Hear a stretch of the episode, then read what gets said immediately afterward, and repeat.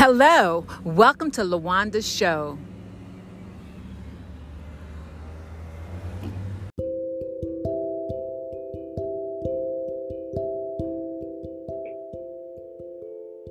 Good afternoon, everyone. This is Lawanda on Lawanda's show. I am so excited that I have a special guest tonight. Uh, we're going to be doing like 10 episodes just talking about James Thomas' life as he goes on this journey of telling us what it was like to grow up in the Washington D.C. area and tell us all the how things transition for you throughout your life. And so I just want to basically find out. Um, you lived in the Shepherd part of the neighborhood. Shepherd Park. Uh, Shepherd Park. Shepherd Park. So wonderful. So tell me a little bit about Shepherd Park. Well, I just want to just introduce introduce myself to everybody who's listening. And the documentary is just a it's a ten part series, may go longer, may be shorter. We just don't know. Uh, really of deliverance uh, of my life and how it was shaped from the time that I could recollect, uh, which being in a conscious state of mind, what was really going on in the neighborhood, what led me to do certain events, I got in the deep mud uh, of addiction, and then how I got delivered in Christ Jesus. So uh, hopefully that this documentary will help others who are just like me. I have a question for you, Dean. Um, so tell me why this neighborhood is different from any other neighborhood. Well, as we know, the neighborhood of the people that you are surrounded by um, help shape you, mm-hmm. mold you, and give you a lot of your values as you carry on into your adulthood. Um, I'm not a true Washingtonian, but my father is.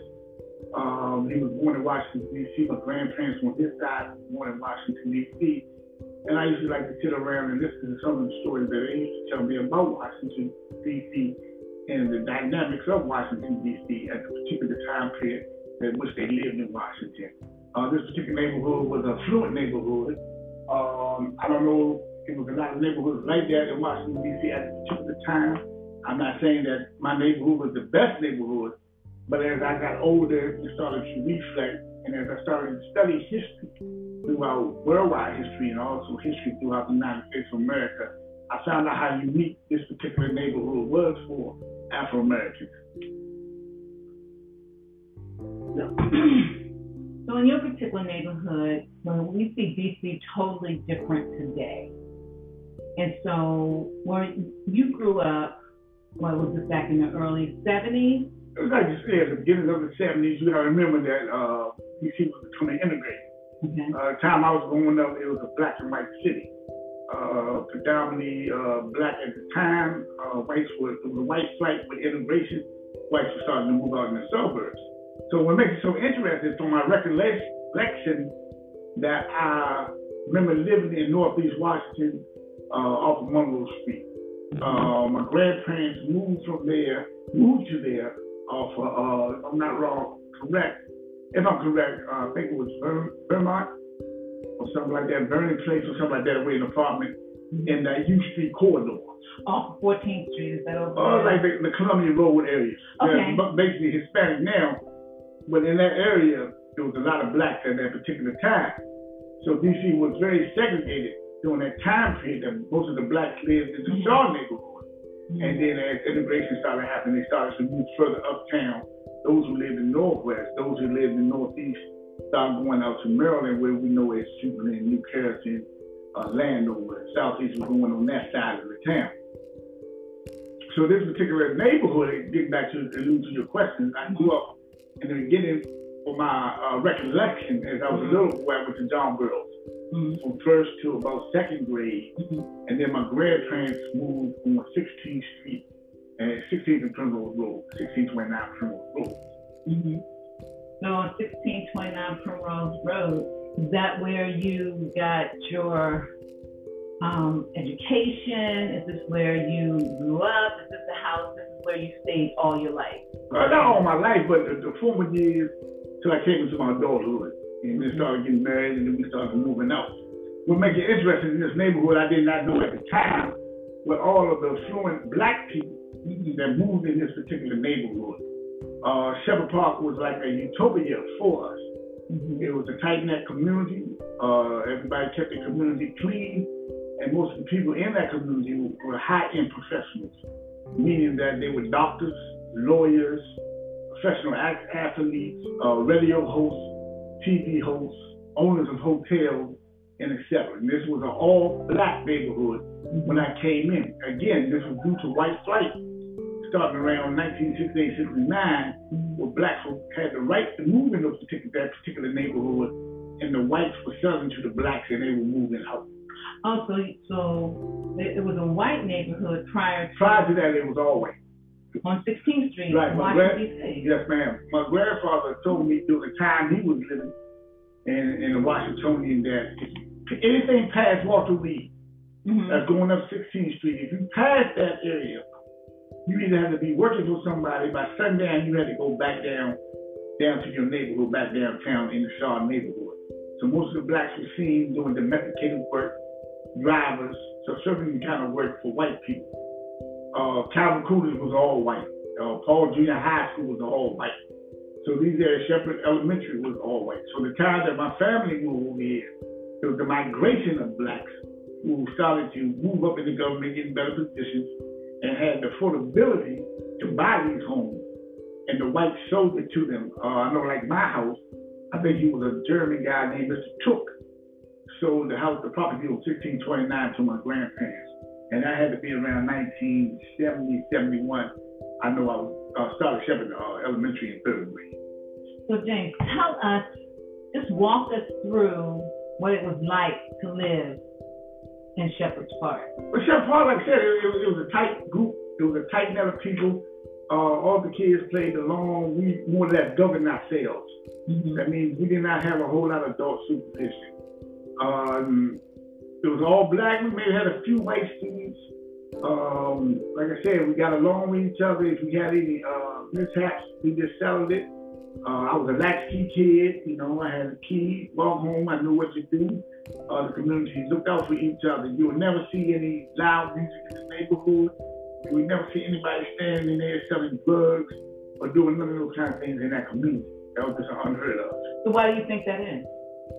Well, I think, I, I, I, think the blacks at that time, like you said, they were high in production. So let me let me retract. Okay. The people that lived in my neighborhood, across the street from me, on the White House on Orchid Street, if you know anything about this neighborhood, was Willie Woods. Willie Woods is a Hall of Fame in this recently passed.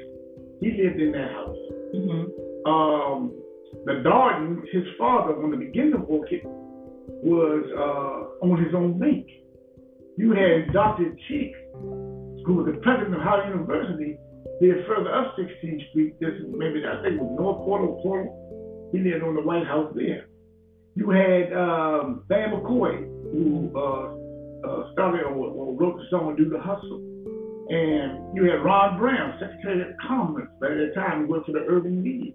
So you had all these professional blacks mm-hmm. who were conscientious blacks about, about what was going on and what was happening. It was an elite set, set of black people, and most of these black people formed, you know, clubs within their race for their children called Jack and Jill and Tots and Teens. Oh, okay. So this is where Jack and Jill derived from, huh? I'm not gonna say derived from, but most of the kids in my neighborhood were members of that uh, organization, either Jack and Jill or Totten Tots and Teens. Because we had uh, Charlene Drew Jarvis, Ernie Jarvis, and Pete Jarvis.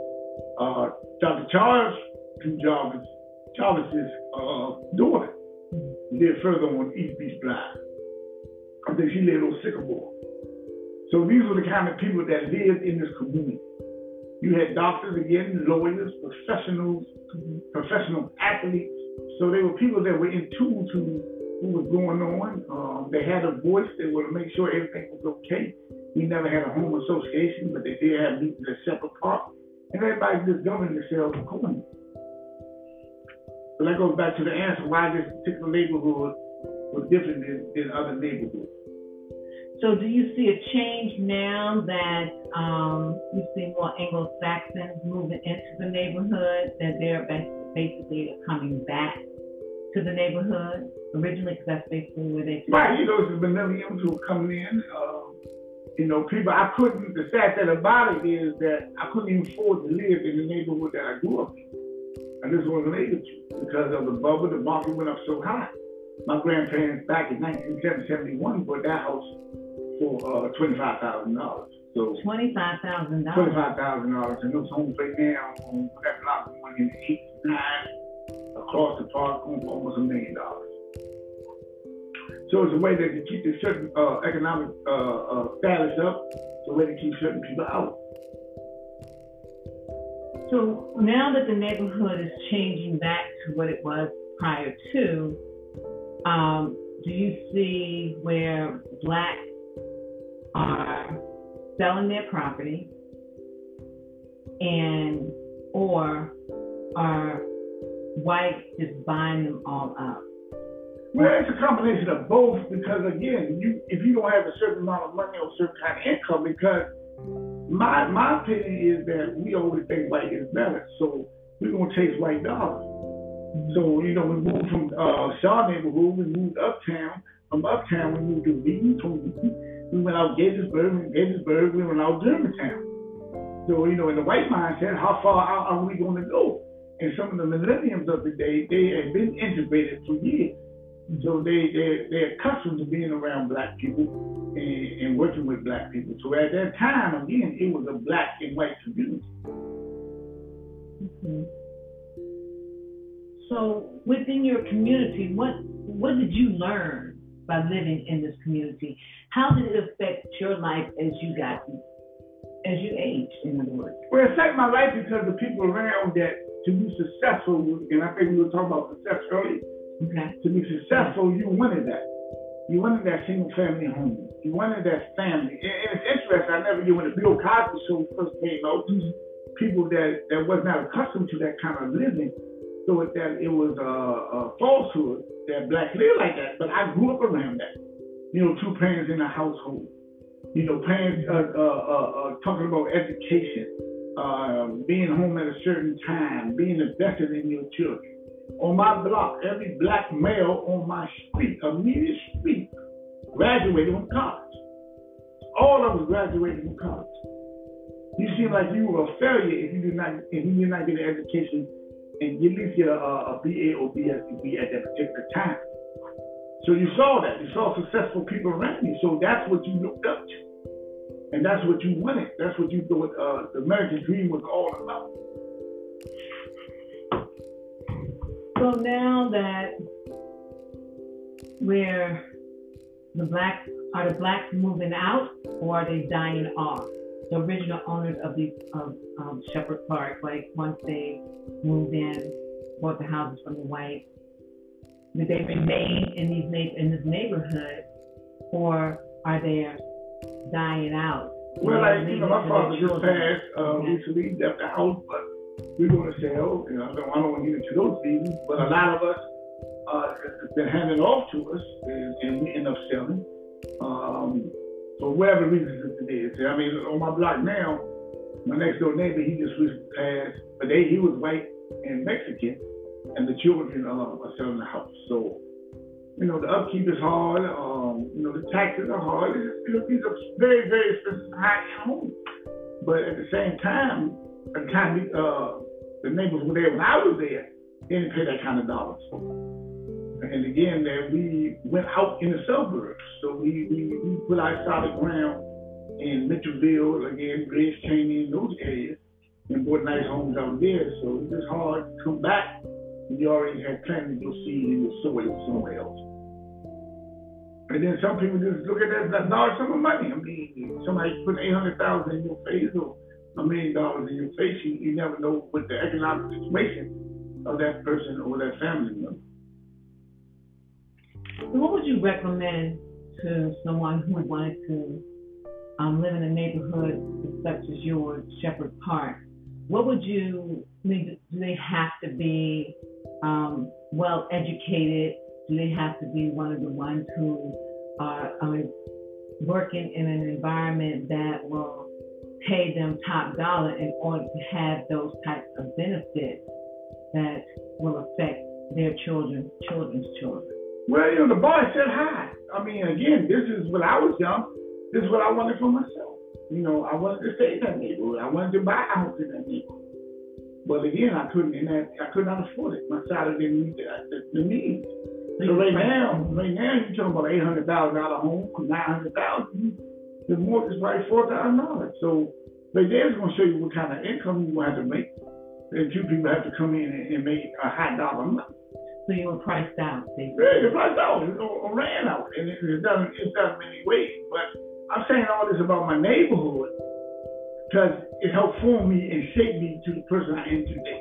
So just tell us just a tad bit, because this is episode one. We have like nine other episodes. Right. You can basically just tell us about the neighborhood.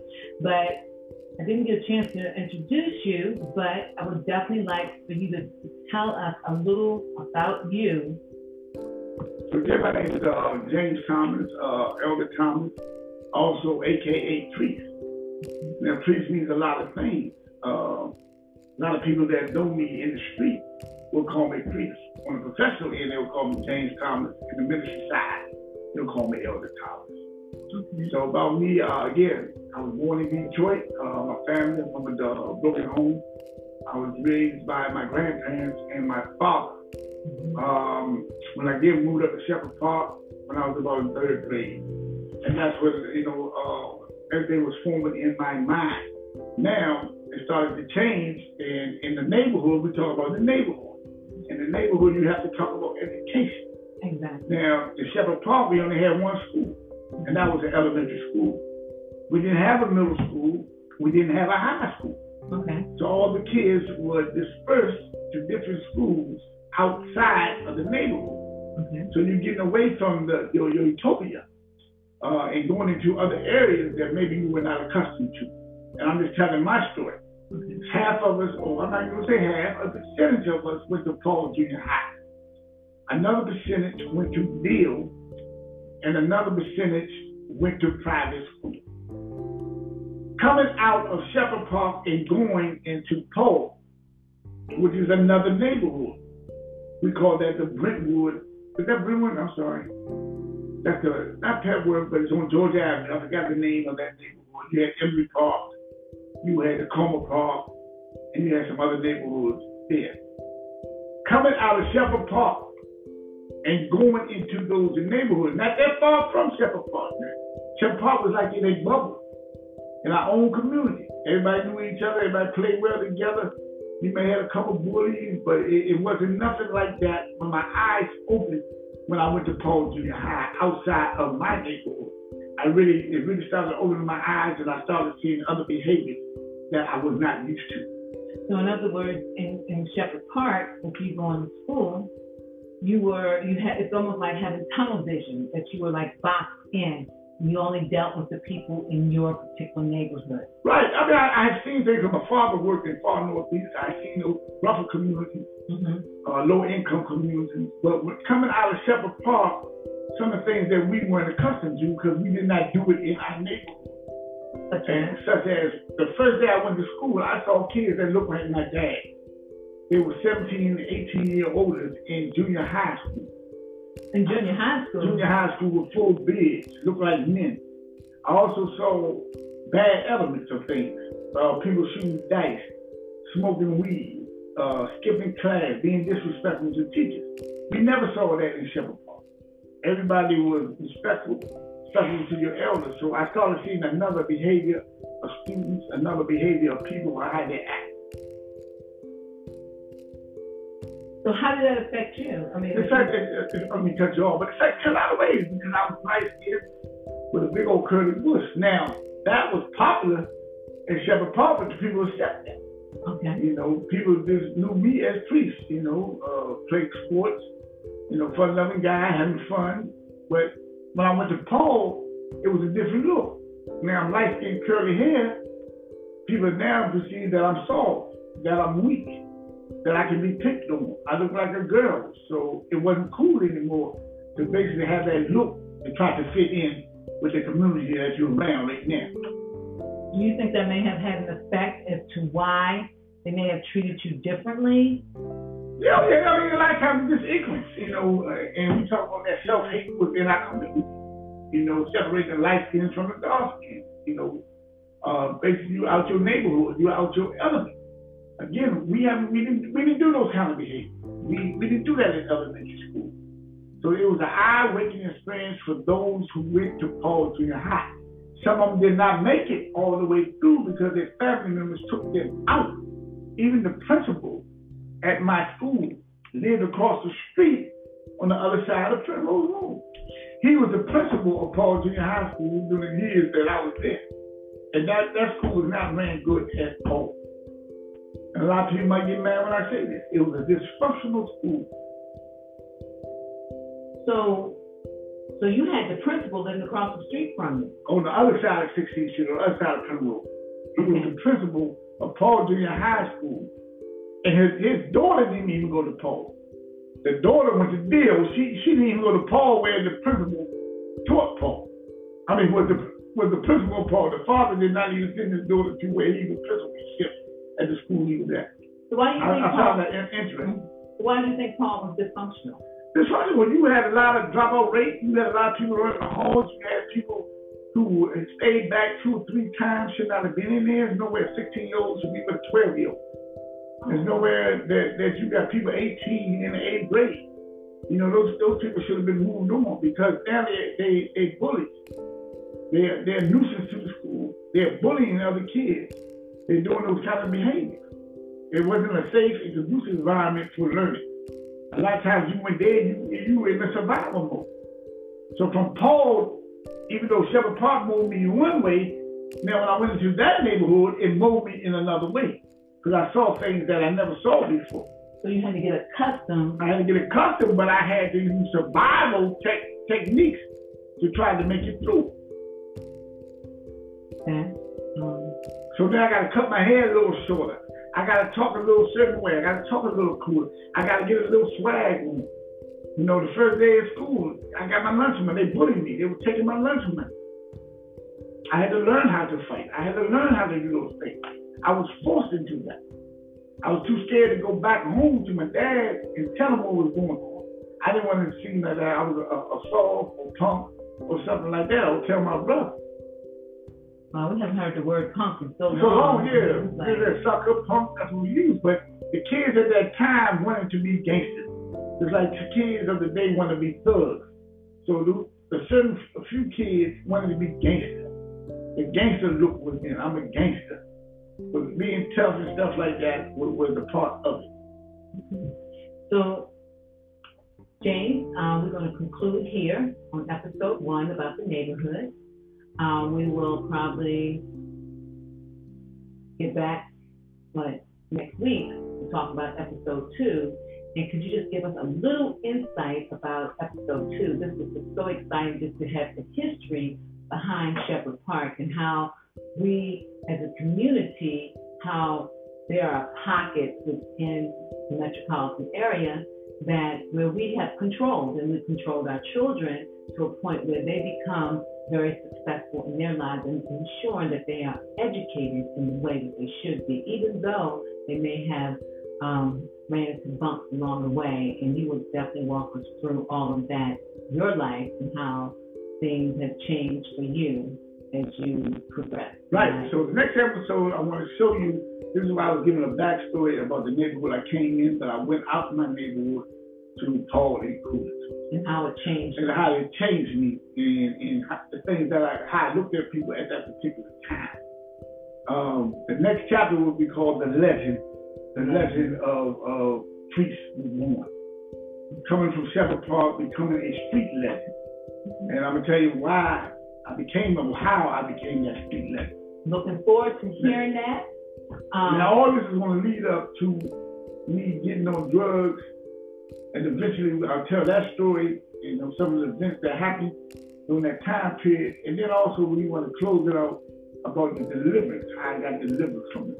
But right now, it's just the backstory, so people get an idea of who I am and what I was into, how I became the person I became through, through a certain period of time, and how I changed into the monster at one particular time, and then we'll talk about that. can't imagine you being a monster. Yeah, yes, ma'am. I was a monster.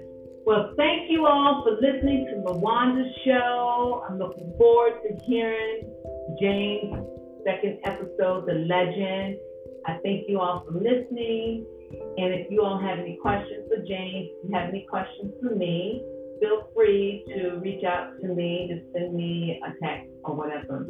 But thank you all for listening and have a good night. And before you close up, I just want to thank uh, Wanda for giving me this opportunity to share my story again, and hopefully at the end it can help somebody, whatever they want to. Uh, we'll be give you some scriptures later on.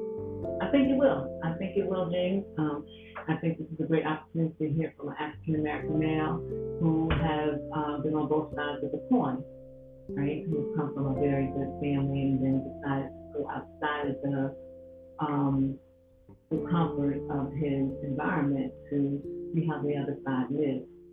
So, Ben, once again, thank you for thank joining you. me. Thank, you for being here. And um, look forward to hearing your second um, episode, The Legend. The Legend. Thank you. Have a good night. You too. That was pretty good.